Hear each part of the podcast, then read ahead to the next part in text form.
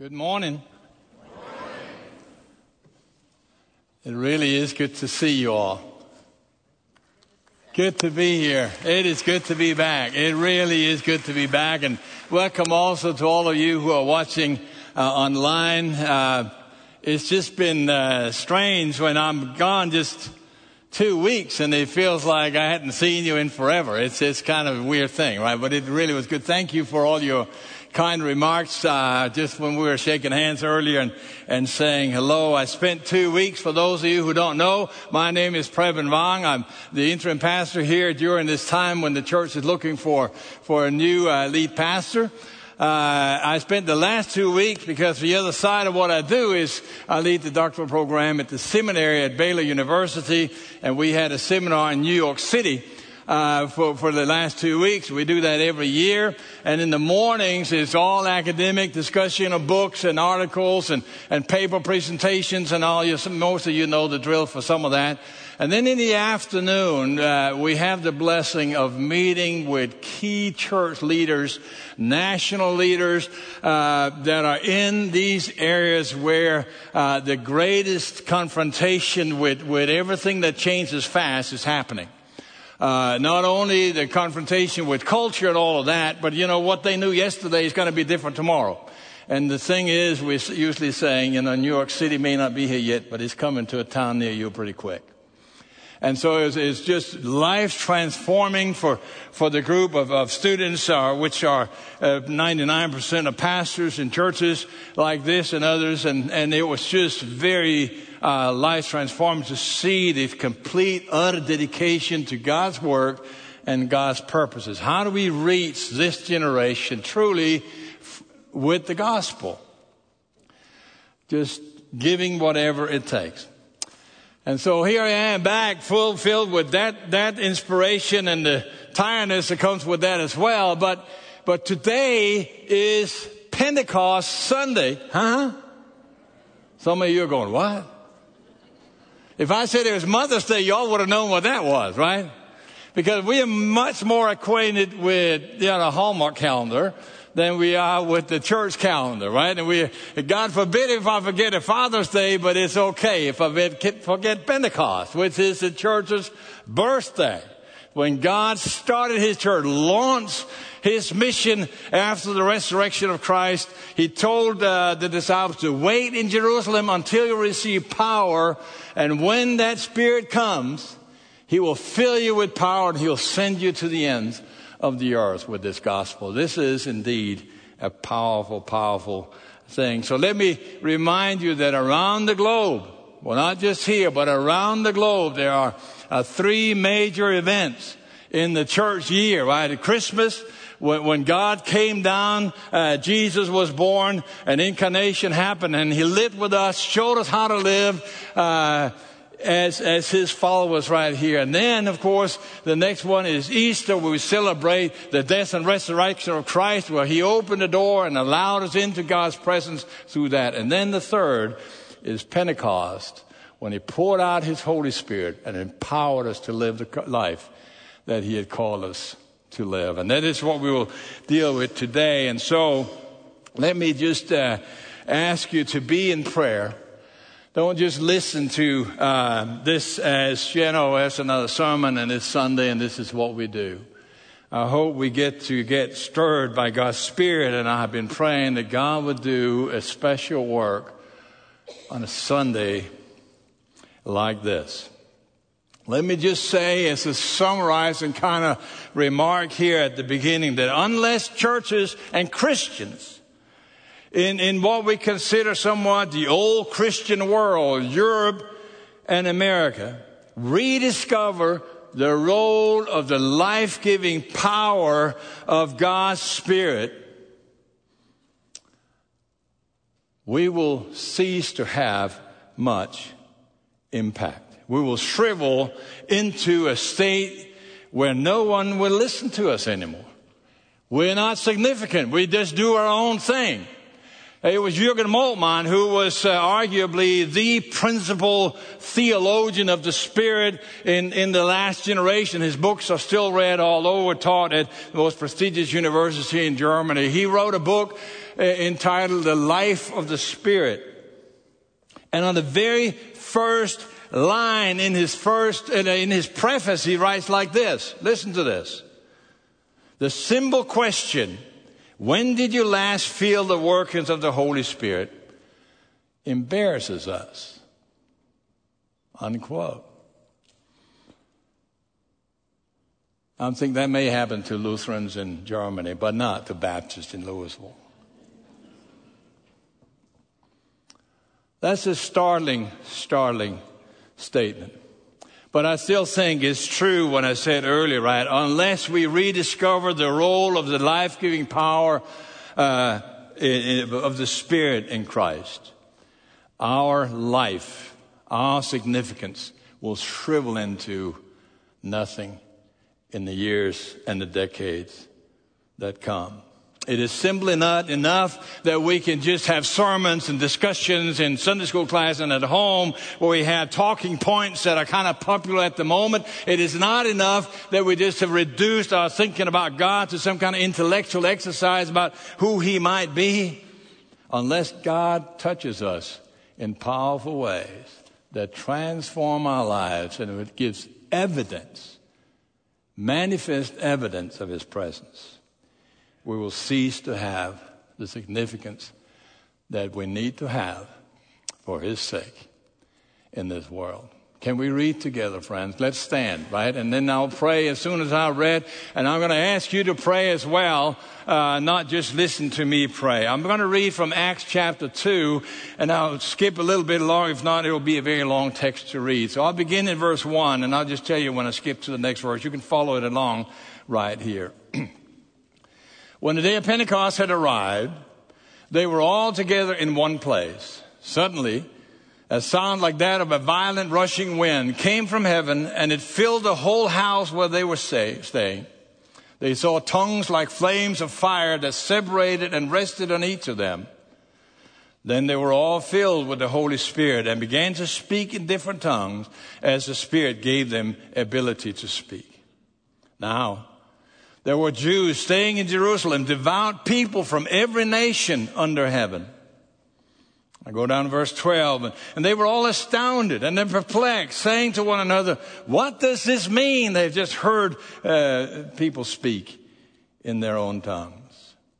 I jump down to verse 17 where the answer is coming here. It will be in the last days, says God, that I will pour out my spirit on all people and your sons and your daughters will prophesy. Your young men will see visions. Your young, uh, your young men will see visions and your young men will, old men will dream dreams. I will even pour out my spirit on my servants in those days, both men and women, and they will prophesy. Verse 22. Fellow Israelites, Peter said, listen to these words. This Jesus of Nazareth was a man attested to you by God with miracles, wonders, and signs that God did among you through him, just as you yourselves know. And then verse 32.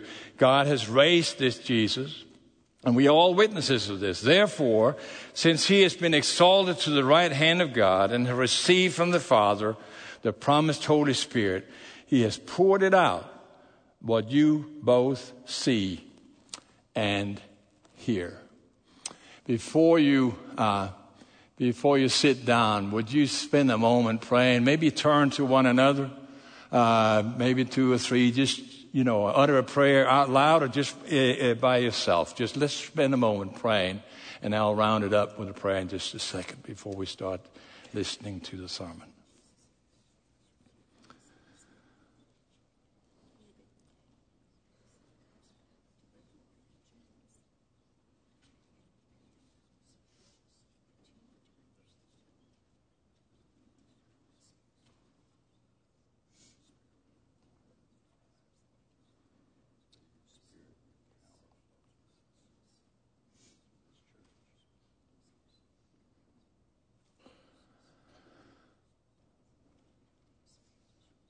Father, I thank you for this Christian fellowship, this church we call the First Baptist Church in Louisville. We ask that you will fill us all with the desire to pray, to seek your presence, to experience your Spirit's power in our lives. I ask this very morning that you will walk up and down these aisles in between every single pew here, touch every heart. Those who are sitting at home, those who are wherever they are, watching online at whatever time they watch. Move, Father, in our hearts. Change our way of thinking. Allow us to be transformed and not go, just go through faith like we always might have. Allow us to know, truly know that you are Lord and our God, and you empower daily by your Spirit. Amen. Amen. You may be seated. You know, religion and culture in so many ways are, are uh, kind of bound together. Most often, actually, giving uh, any given culture is determined by by the most dominant religion of the area, at least what has historically been so, what has shaped this past. And as time moves forward, you know, what used to be a clear devotion to God turns into be just kind of what we do and how we live. And, and suddenly, uh, the spiritual element has a way of, of, of kind of just dissipating and disappear and, and culture and, and, and uh, faith kind of overlaps in so many ways it can be hard to, to distinguish which is what. If you go to, a, to Arabia, you anticipate that most there by far will be Muslims. If you come to Europe, you're guaranteed to be a Christian by the state church unless you opt out. If you come to the south of the U.S., you are most likely a Christian more often than not. At least you consider yourself so. Maybe even Baptist or Methodist or non-denominational. That will be more than half or, or, or maybe even two thirds of, of, the, of the whole population that consider themselves like that. There is a way in which these things have to, these sometimes conflate. Whether we go to church or not, we kind of think those ways. And that's also why, friends, just frankly, straight up, it sometimes feels that when, when our culture is changing, it feels like someone is attacking our faith. Sometimes it feels like that, right? Although these are different concepts because we're so conflated and overlap these things, it can feel like that. But the message of Acts chapter 2, the coming of the Spirit, the birthday of the church, the outpouring of God's power, so to speak, is the message that, that uh, the Christian faith is far more than mere religion. To the old Jews, Pentecost was a celebration of the law uh, at Sinai. This event was the pinnacle of the Old Testament covenant, if you will, with all its laws and commandments concerning worship and life and how you interacted together as God's people. But now, just as we just read in Acts chapter 2, uh, the, the way we understand uh, Pentecost as, as Christian has completely radically changed. It does no longer refer to the old covenant and its laws carved into stone tablet, but the new covenant with Christ being carved into our lives. You can parallel it by saying that the, the, uh, the Passover, the old celebration of the old Passover event completely changed significance and meaning once Christ was, was crucified on the cross and, and he rose again. Every Christian saw that Passover event in a new light. The same is true here.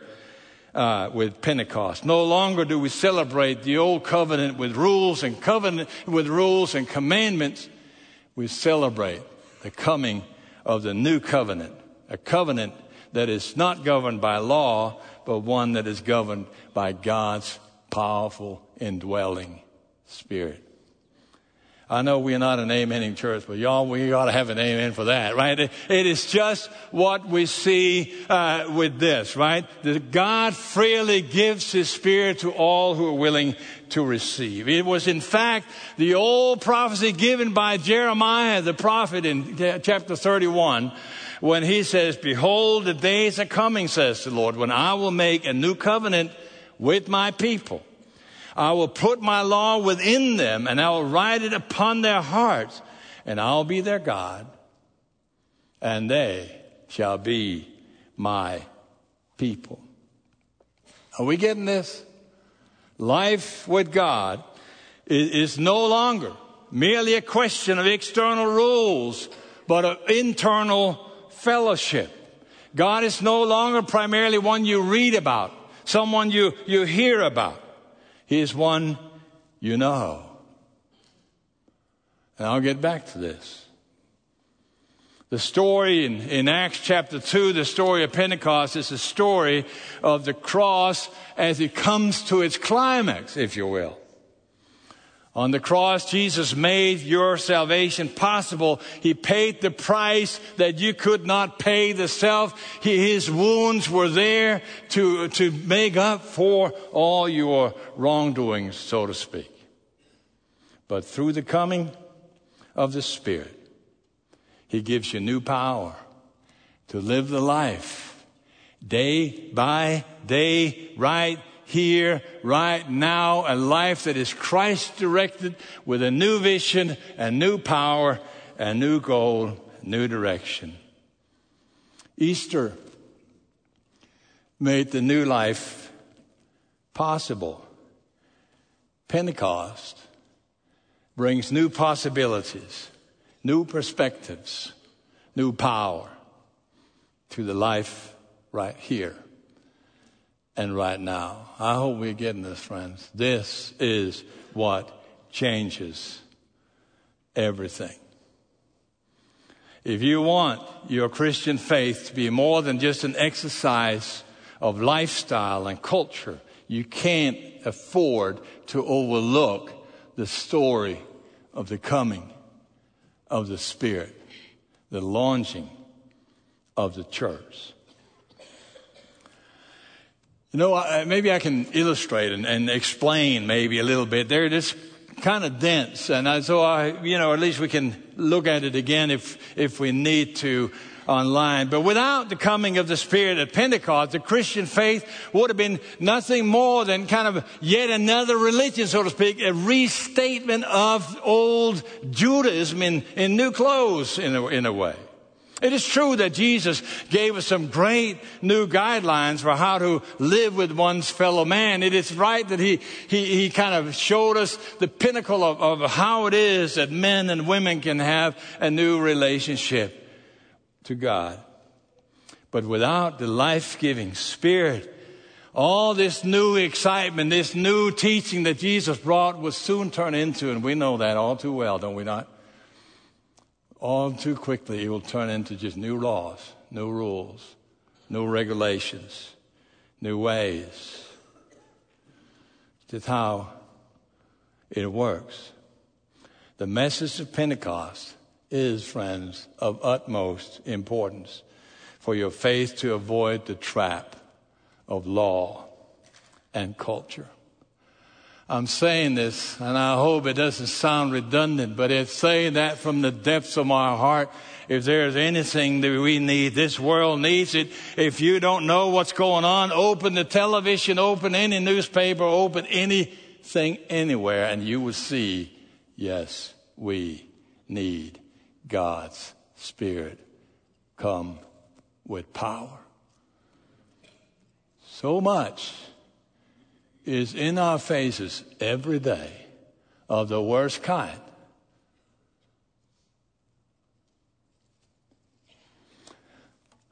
There are Christian people, obviously, that, that live as though Pentecost never happened to them. Uh, the Christian faith is question is a question of having chosen a certain set of norms. This is kind of a uh, lifestyle. This is what we live, we live by. A new situation come, we create a new rule, a new way of kind of tackling it. Whole sections of Christianity may have kind of bought into that kind of notion. It's hard to imagine other than if we had Gallup or some other kind of polling system doing a poll on, on the broad population, what is the Christian faith? How would you understand the essence of what's going on? Probably we will find, I imagine, that most will say something like that if we just behave decently and do good things willingly and smile cordially and help our, our, our neighbors gladly, then God certainly will, will love us gracefully. And we can know that we are one of His. When that happens, friends, the Christian faith has turned into something that is a little bit more than a restatement of old religion. Such faith, if you start thinking about it, doesn't really need God's power. It doesn't need to ask for God's power for, for everyday life. We, in a faith like that, we, we can kind of work it out. We set out our own systems and we work it out. This is how it looks and we just work it out without the power of God. And of course, we always know we have His forgiveness. After all, that is the gospel, is it not? That God forgives our sins. All that would have been true had Pentecost not come.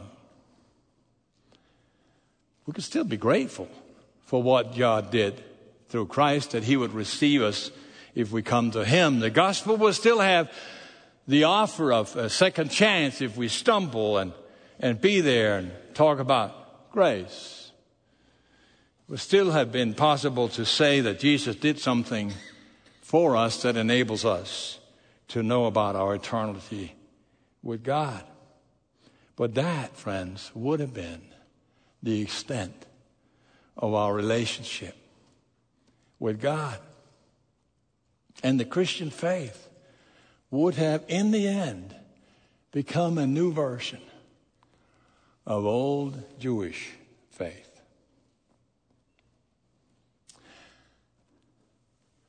But, hey, thanks be to God. He sent His Spirit.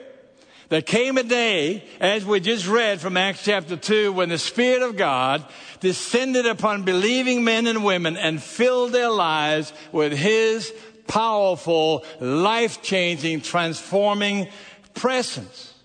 Everything changed. And when that happens, even still in your life, wherever you might be, here, there, or wherever, your Christian faith becomes more than just culture, lifestyle, religion, whatever you want to call it.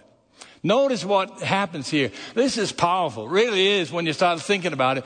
Look what happens in the early text, right? When you begin in, in Genesis chapter 1, what will we know? Well, while the world was, was void and empty, what happened? God's Spirit hovered over the waters, yes? And new life came. Here begins the same way. And it, suddenly there came a sound from heaven as of a rushing mighty wind. What we have here is an occasion where God Almighty took hold of history and of human lives. God no longer just sits someplace in heaven and look out that all the rules are kept on earth. No, he came close. This is a moment of creation. This is why Paul says, Behold, the old has passed away, all things are new.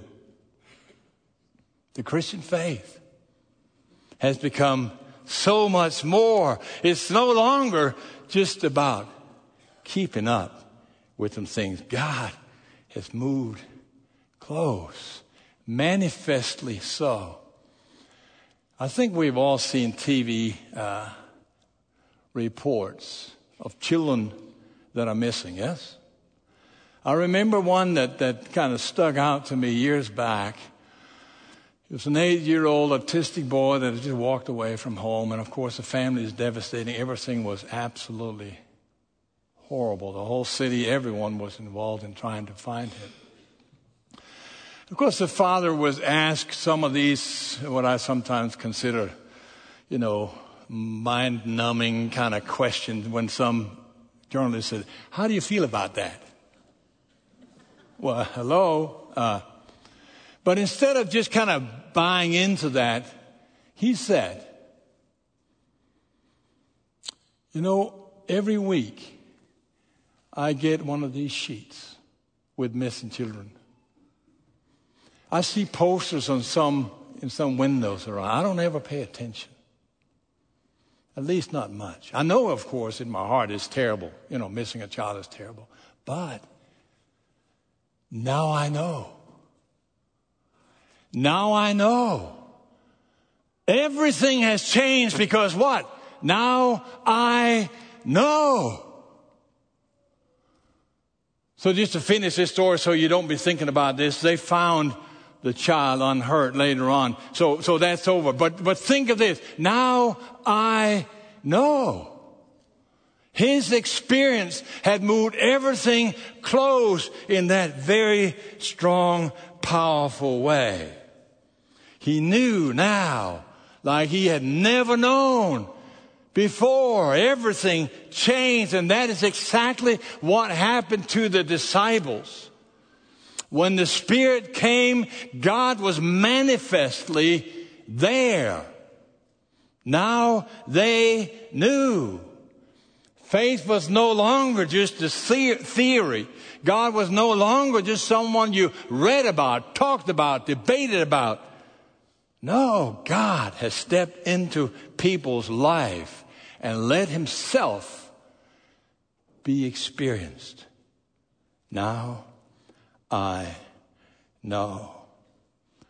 Pentecost was exactly that experience that enabled his disciples to say, Now I know.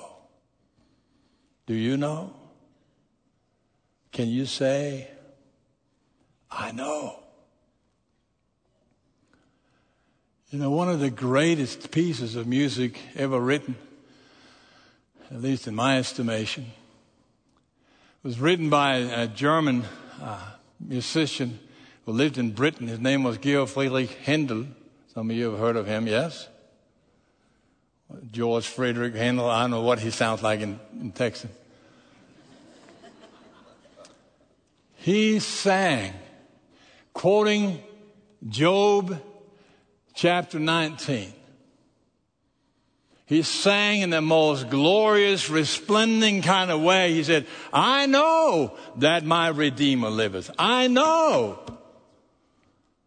Not I think. Not I can argue. Not I reckon. Not I hope. But I know that my Redeemer liveth. Do you know him today? And I really don't mean that as a mere rhetorical question. Do you know?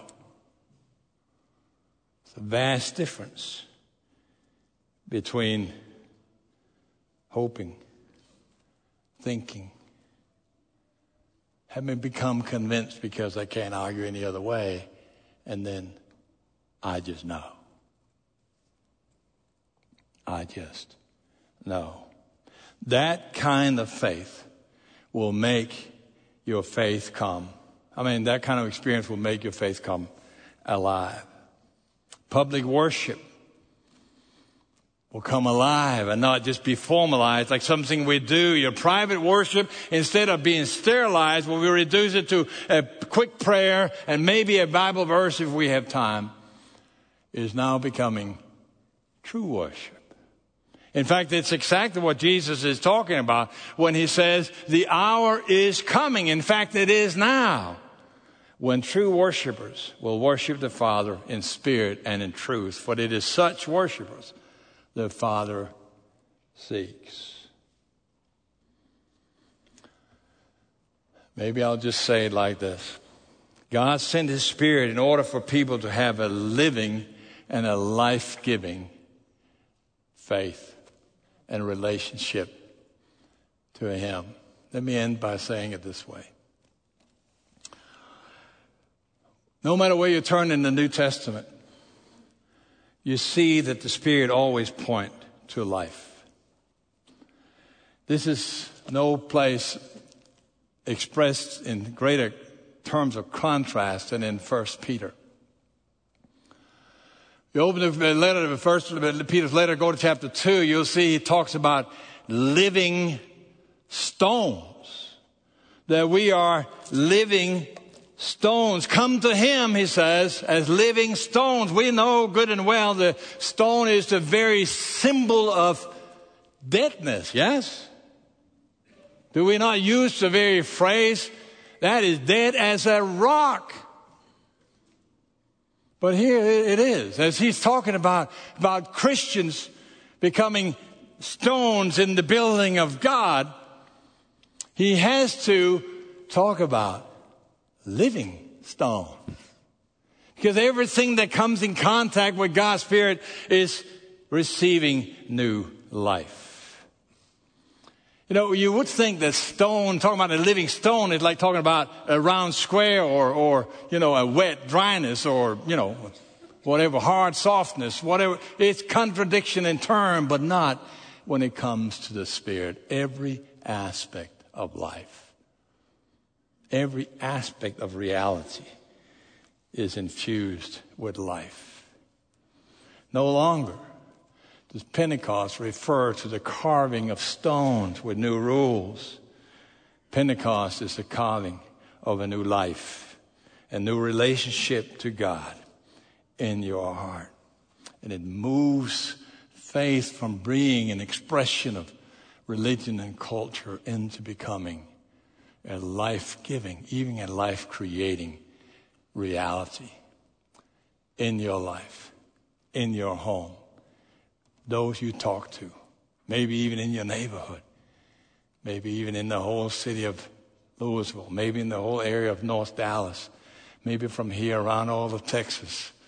And we know if it hits all of Texas, right, it's going to hit the world, yeah? May God move. Happy Pentecost. Turn to someone and say, Happy Pentecost. Happy Pentecost. May God move by His Spirit. Can we stand and pray? And I want to spend just a moment doing that. The, the next series will begin a series next Sunday. I hope you can be here for this whole series. If you travel, try to kind of look in uh, on our website. If you're home and not traveling, make, uh, make sure you, you try to be here to encourage everybody else during this summer month. But we'll be focusing on prayer in the time to come. Father, would you do your work right here? There will be some that need to find someone after this service to pray with, whether they say, I don't know what he's talking about. I need to experience God's manifest presence in my life. Give them boldness to step forward and ask someone, come forward here to us, but someone to pray with them and ask for that. Thank you, Father, for this great church. Grow in us a deeper and deeper desire for it to be Pentecost in the true sense of that word right here, even right now. We pray this in your powerful name, based of your Son, Jesus Christ, and in the power of the very Spirit that we ask to move in our lives. Amen and amen. Open here if you want to pray. Grab someone's hand if that's easier. If you're at home, spend some moments praying, friends.